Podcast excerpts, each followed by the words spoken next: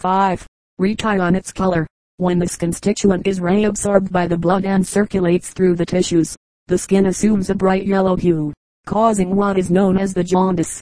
Cholesterol is an inflammable crystallizable substance soluble in alcohol or ether. It is found in the spleen and all the nervous tissues. It is highly probable that it exists in the blood, in some state or combination, and assumes a crystalline form only when acted upon by other substances or elements. Two other constituents, more important than either of the above, are collectively termed biliary salts. These elements were discovered in 1848 by Strecker, who termed them glycocholate and taurocholate of soda. Both are crystalline, resinous substances, and, although resembling each other in many respects, the chemist may distinguish them by their reaction, for both yield a precipitate if treated with subacetate of lead, but only the glycocholate will give a precipitate with acetate of lead. In testing for biliary substances, the most satisfactory method is the one proposed by Pettenkofer. A solution of cane sugar, one part of sugar to four parts of water, is mixed with the suspected substance. Dilute sulfuric acid is then added until a white precipitate falls, which is redissolved in an excess of the acid. On the addition of more sulfuric acid, it becomes opalescent, and passes through the successive hues of scarlet, lake, and a rich purple. Careful experiments have proved that it is a constant secretion, but its flow is near abundant during digestion. During the passage through the intestines it disappears. It is not eliminated, and Pettenkofer's test has failed to detect its existence in the portal vein. These facts lead physiologists to the conclusion that it undergoes some transformation in the intestines and is reabsorbed. After digestion has been going on in the stomach for some time, the semi-digested food, in the form of chyme, begins to pass through the pyloric orifice of the stomach into the duodenum, or upper portion of the small intestine. Here it encounters the intestinal juice, pancreatic juice, and the bile, the secretion of all of which is stimulated by the presence of food in the alimentary tract. These fluids, mingling with the chyme, give it an alkaline reaction, and convert it into chyle, the transformation of starch into sugar, which is almost, if not entirely, suspended while the food remains in the stomach owing to the acidity of the chyme, is resumed in the duodenum. The acid of the chyme, being neutralized by the alkaline secretions there encountered. Late researches have demonstrated that the pancreatic juice exerts a powerful effect on albuminous matters, not unlike that of the gastric juice. Thus, it seems that while in the mouth only starchy, and while in the stomach only albuminous substances are digested, in the small intestine all kinds of food materials, starchy, albuminoid, fatty and mineral, are either completely dissolved, or minutely subdivided, and so prepared that they may be readily absorbed through the animal membranes into the vessels. Milk. The milk is a white, opaque fluid, secreted in the lacteal glands of the female. In the mammalia, these glands consist of numerous follicles, grouped around an excretory duct, which unites with similar ducts coming from other lobules. By successive unions, they form large branches, termed the lactiferous ducts which open by 10 to 14 minute orifices on the extremity of the nipple. The most important constituent of milk is casein. It also contains oily and saccharine substances. This secretion, more than any other, as influenced by nervous conditions. A mother's bosom will fill with milk at the thought of her infant child. Milk is sometimes poisoned by a fit of ill temper, and the infant made sick and occasionally thrown into convulsions, which in some instances prove fatal. Sir Astley Cooper mentions two cases in which terror instantaneously and permanently arrested this secretion. It is also affected by the food and drink. Malt liquors and other mild alcoholic beverages temporarily increase the amount of the secretion, and may, in rare instances, have a beneficial effect upon the mother. They sometimes affect the child, however, and their use is not to be recommended unless the mother is extremely debilitated, and there is a deficiency of milk. Chapters I physiological anatomy, excretion.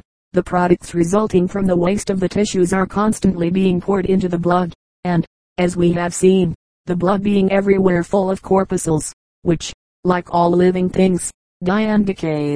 The products of their decomposition accumulate in every part of the circulatory system. Hence, if the blood is to be kept pure, the waste materials incessantly poured into this fluid, or generated in it, must be as continually removed, or excreted, the principal sets of organs concerned in effecting the separation of excrementitious substances from the blood are the lungs, the skin, and the kidneys. The elimination of carbonic acid through the lungs has already been described on page 66, and the excretory function of the skin on page 70. The kidneys are two bean-shaped organs, placed at the back of the abdominal cavity, in the region of the loins, one on each side of the spine. The convex side of each kidney is directed outwards, and the concave side is turned inwards towards the spine. From the middle of the concave side, which is termed the hilus, a long tube of small caliber, called the ureter, proceeds to the bladder. The latter organ is an oval bag, situated in the pelvic cavity. It is composed principally of elastic muscular fibers, and is lined internally with mucous membrane, and coated externally with a layer of the peritoneum, the serous membrane which lines the abdominal and pelvic cavities. The ureters enter the bladder through its posterior and lower wall, at some little distance from each other. The openings through which the ureters enter the bladder are oblique. Hence it is much easier for the secretion of the kidneys to pass from the ureters into the bladder than for it to get the other way. Leading from the bladder to the exterior of the body is a tube, called the urethra, through which the urine is voided. The excretion of the kidneys, termed the urine, is an amber-colored or straw-colored fluid, naturally having a slightly acid reaction, and a specific gravity ranging from 1.015 to 1.025. Its principal constituents are urea and uric acid together with various other animal matters of less importance, and saline substances, held in solution in a proportionately large amount of water. The composition of the urine and the quantity excreted vary considerably, being influenced by the moisture and temperature of the atmosphere, by the character of the food consumed, and by the empty or replete condition of the alimentary tract. On an average a healthy man secretes about 50 ounces of urine in the 24 hours. This quantity usually holds in solution about 1 ounce of urea, and 10 or 12 grains of uric acid. In the amount of other animal matters, and saline substances, there is great variation, the quantity of these ranging from a quarter of an ounce to an ounce. The principal saline substances are common salt, the sulfates and phosphates of potassium, sodium, calcium, and magnesium, in addition to the animal and the saline matters. The urine also contains a small quantity of carbonic acid, oxygen and nitrogen. Chapter XII. Physiological Anatomy. The Nervous System. Hitherto, we have only considered the anatomy and functions of the organs employed in digestion, absorption, circulation, respiration, secretion and excretion. We have found the vital process of nutrition to be, in all its essential features, a result of physical and chemical forces. In each instance we have presupposed the existence and activity of the nerves. There is not an inch of bodily tissue into which their delicate filaments do not penetrate, and form a multitude of conductors, over which are sent the impulses of motion and sensation. Two elements, nerve fibers and ganglionic corpuscles, enter into the composition of nervous tissue. Ordinary nerve fibers in the living subject, or when fresh, are cylindrical shaped filaments of a clear, but somewhat oily appearance. But soon after death the matter contained in the fiber coagulates, and then the fiber is seen to consist of an extremely delicate, structureless, outer membrane, which forms a tube through the center of which runs the axis cylinder. Interposed between the axis cylinder and this tube, there is a fluid, containing a considerable quantity of fatty matter, from which is deposited a highly refracting substance which lines the tube. There are two sets of nerve fibers, those which transmit sensory impulses, called afferent or sensory nerves, and those which transmit motor impulses, called efferent or motor nerves. The fibers when collected in bundles are termed nerve trunks. All the larger nerve fibers lie side by side in the nerve trunks, and are bound together by delicate connective tissue, enclosed in a sheath of the same material, termed the neurilemma. The nerve fibers in the trunks of the nerves remain perfectly distinct and disconnected from one another, and seldom, or never, divide throughout their entire length. However, where the nerves enter the nerve centers, and near their outer terminations, the nerve fibers often divide into branches, or at least gradually diminish in size, until, finally, the axis cylinder, and the sheath with its fluid contents, are no longer distinguishable. The investing membrane is continuous from the origin to the termination of the nerve trunk. Illustration, figure 55. Division of a nerve showing a portion of a nervous trunk and separation of its filaments BCDE in the brain and spinal cord. The nerve fibers often terminate in minute masses of a gray or ash-colored granular substance, termed ganglia, or ganglionic corpuscles. The ganglia are cellular corpuscles of irregular form, and possess fibrous appendages, which serve to connect them with one another. These ganglia form the cortical covering of the brain, and are also found in the interior of the spinal cord. According to Kölliker, the larger of these nerve cells measure only one two hundred of an inch in diameter. The brain is chiefly composed of nervous ganglia. Nerves are classified with reference to their origin, as cerebral those originating in the brain, and spinal those originating in the spinal cord. There are two sets of nerves and nerve centers, which are intimately connected, but which can be more conveniently studied apart. These are the cerebrospinal system, consisting of the cerebrospinal axis, and the cerebral and spinal nerves, and the sympathetic system, consisting of the chain of sympathetic ganglia, the nerves which they give off, and the nervous trunks which connect them with one another and with the cerebrospinal nerves. The cerebrospinal system. The cerebrospinal axis consists of the brain and spinal cord. It lies in the cavities of the cranium and the spinal column. These cavities are lined with a very tough fibrous membrane, termed the dura mater, which serves as the periosteum of the bones which enter into the formation of these parts. The surface of the brain and spinal cord is closely invested with an extremely vascular, areolar tissue, called the pia mater. The numerous blood vessels which supply these organs traverse the pia mater for some distance, and, where they pass into the substance of the brain or spinal cord, the fibrous tissue of this membrane accompanies them to a greater or less depth. The inner surface of the dura mater and the outer surface of the pia mater are covered with an extremely thin, serous membrane, which is termed the arachnoid membrane. Thus, one layer of the arachnoid envelopes the brain and spinal cord, and the other lines the dura mater.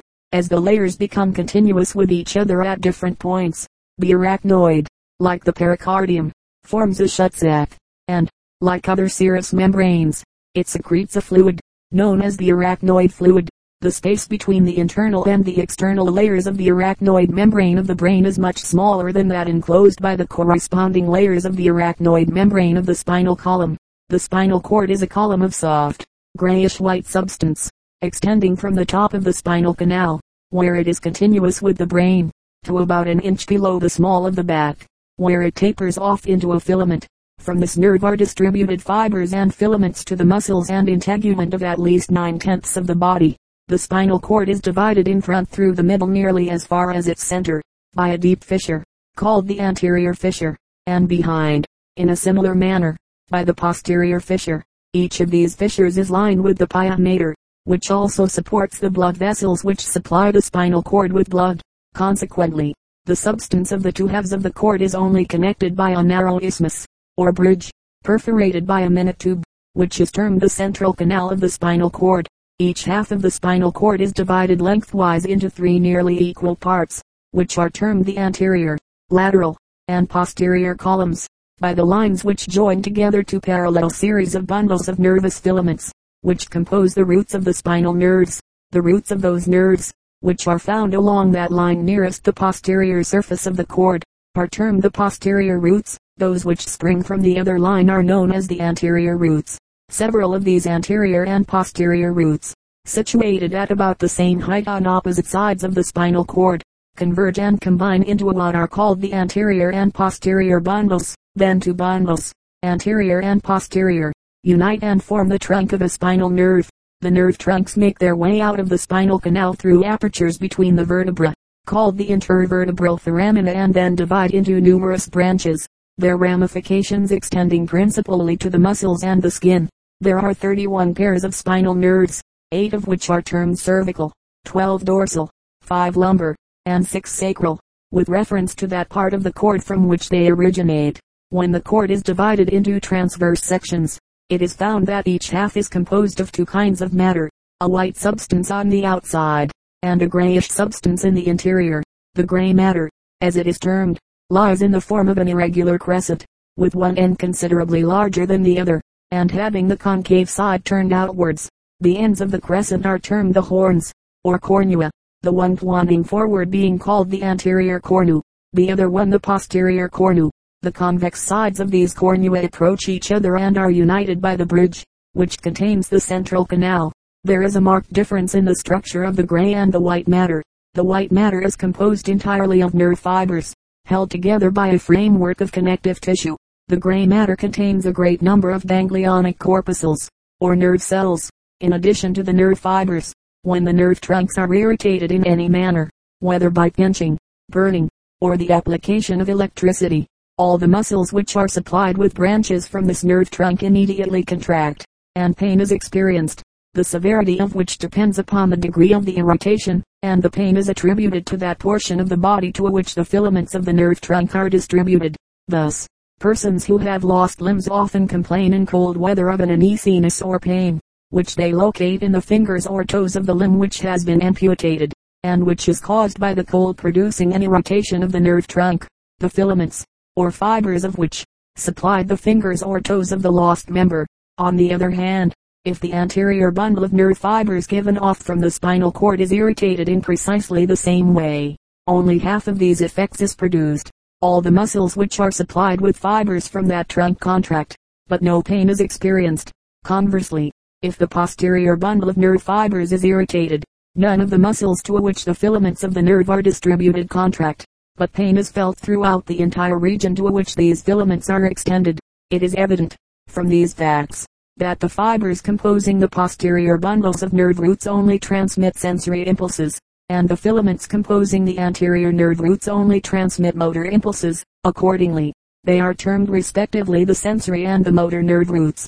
This is illustrated by the fact that when the posterior root of a spinal nerve is divided, all sensation in the parts to which the filaments of that nerve are distributed is lost, but the power of voluntary movement of the muscles remains. On the other hand, if the anterior roots are severed, the power of voluntary motion of the muscles is lost, but sensation remains. It appears from these experiments, that, when a nerve is irritated, a change in the arrangement of its molecules takes place, which is transmitted along the nerve fibers. But, if the nerve trunks are divided, or compressed tightly at any point between the portion irritated, and the muscle or nerve center, the effect ceases immediately, in a manner similar to that in which a message is stopped by the cutting of a telegraph wire.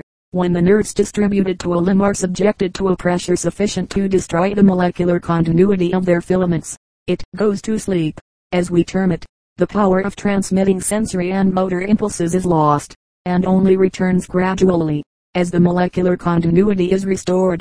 From what has been said, it is plain that a sensory nerve is one which conveys a sensory impulse from the peripheral or outer part of a nerve to the spinal cord or brain, and which island therefore, termed afferent, and that a motor nerve is one which transmits an impulse from the nerve center, or is efferent.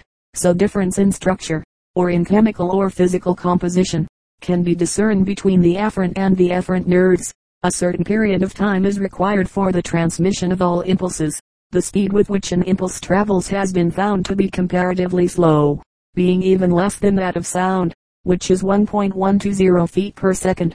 The experiments heretofore related have been confined solely to the nerves. We may now proceed to the consideration of what takes place when the spinal cord is operated upon in a similar way. If the cord be divided with a knife or other instrument, all parts of the body supplied with nerves given off below the division will become paralyzed and insensible while all parts of the body supplied with nerves from the spinal cord above the division will retain their sensibility and power of motion. If, however, only the posterior half of the spinal cord is divided, or destroyed, there is loss of sensation alone, and, if the anterior portion is cut in two, and the continuity of the posterior part is left undisturbed, there is loss of voluntary motion of the lower limbs, but sensation remains.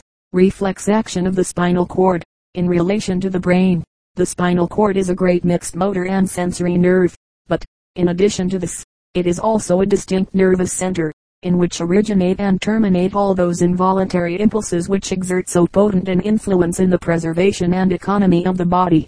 That peculiar power of the cord by which it is enabled to convert sensory into motor impulses that which distinguishes it, as a central organ, from a nerve, and is called reflex action. The gray matter, and not the white, is the part of the cord which possesses this power.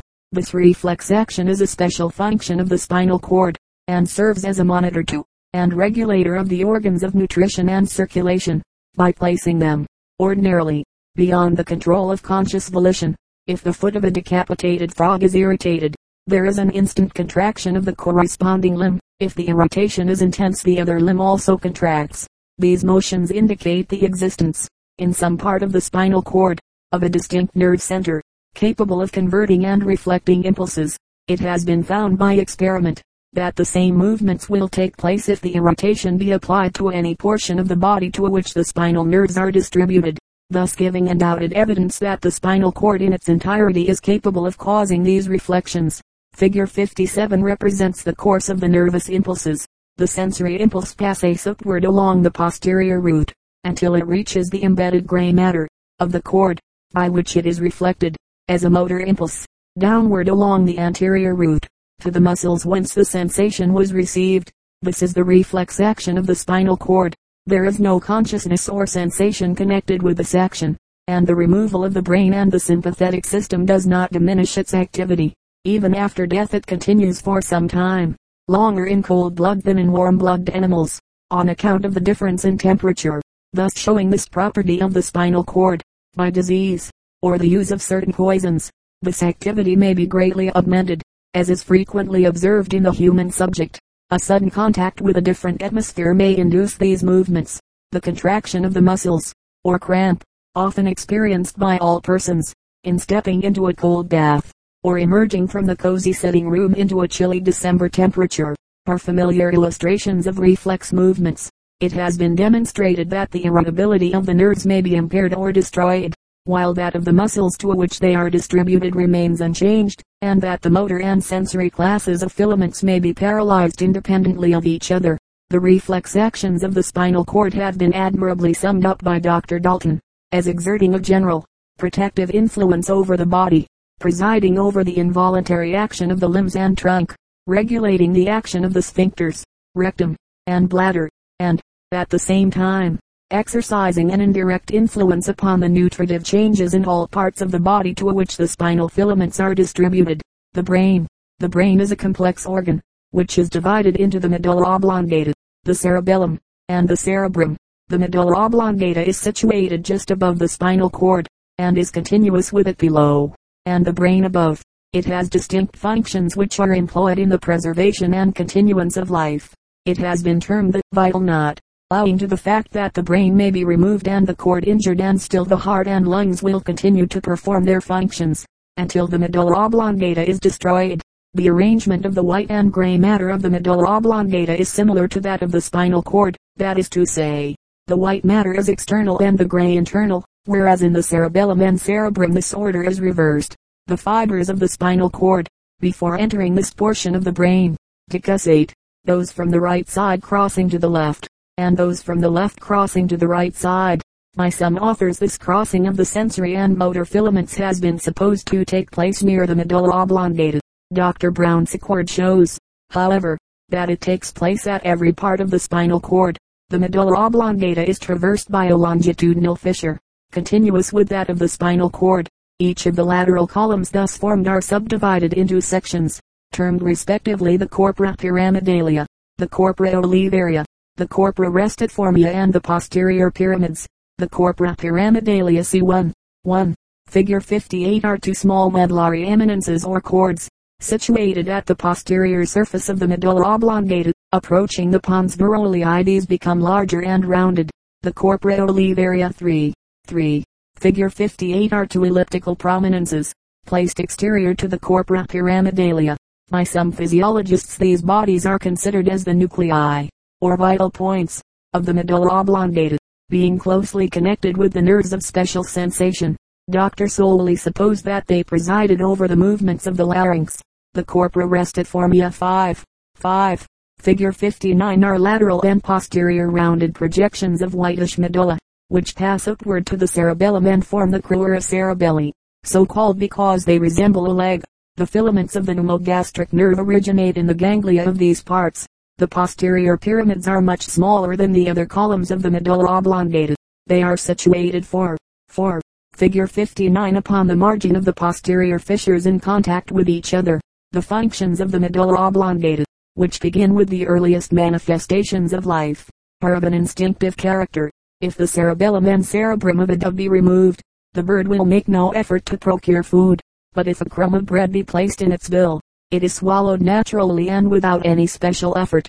So also in respiration the lungs continue to act after the intercostal muscles are paralyzed. If the diaphragm loses its power, Suffocation is the result, but there is still a convulsive movement of the lungs for some time, indicating the continued action of the medulla oblongata.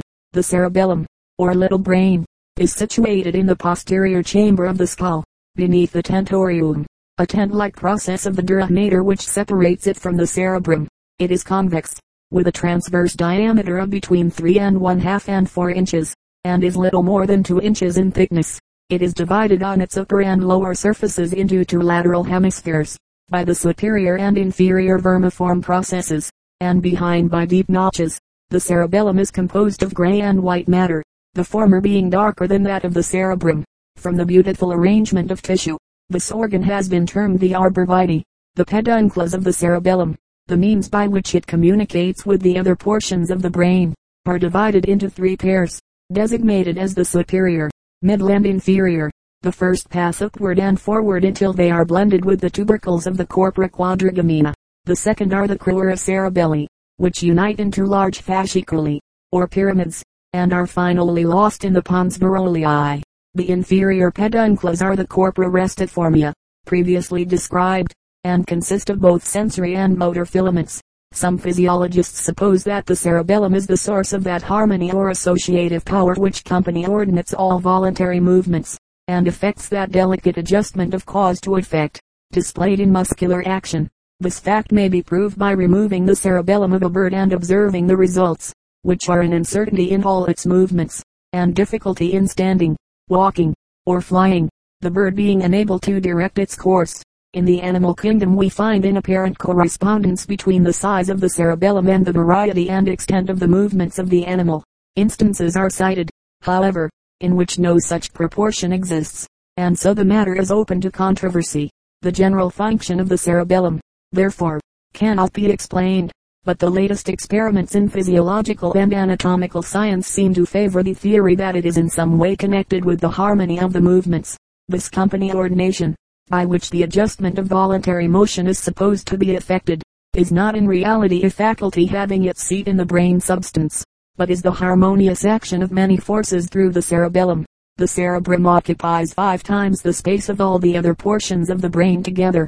It is of an ovoid form, and becomes larger as it approaches the posterior region of the skull. A longitudinal fissure covered by the dura mater separates the cerebrum into two hemispheres, which are connected at the base of the fissure by a broad medullary band, termed the corpus callosum. Each hemisphere is subdivided into three lobes. The anterior gives form to the forehead, the middle rests in the cavity at the base of the skull, and the posterior lobe is supported by the tentorium, by which it is separated from the cerebellum beneath. One of the most prominent characteristics of the cerebrum is its many and varied convolutions. These do not correspond in all brains, nor even on the opposite sides of the same brain. Yet there are certain features of similarity in all. Accordingly, anatomists enumerate four orders of convolutions.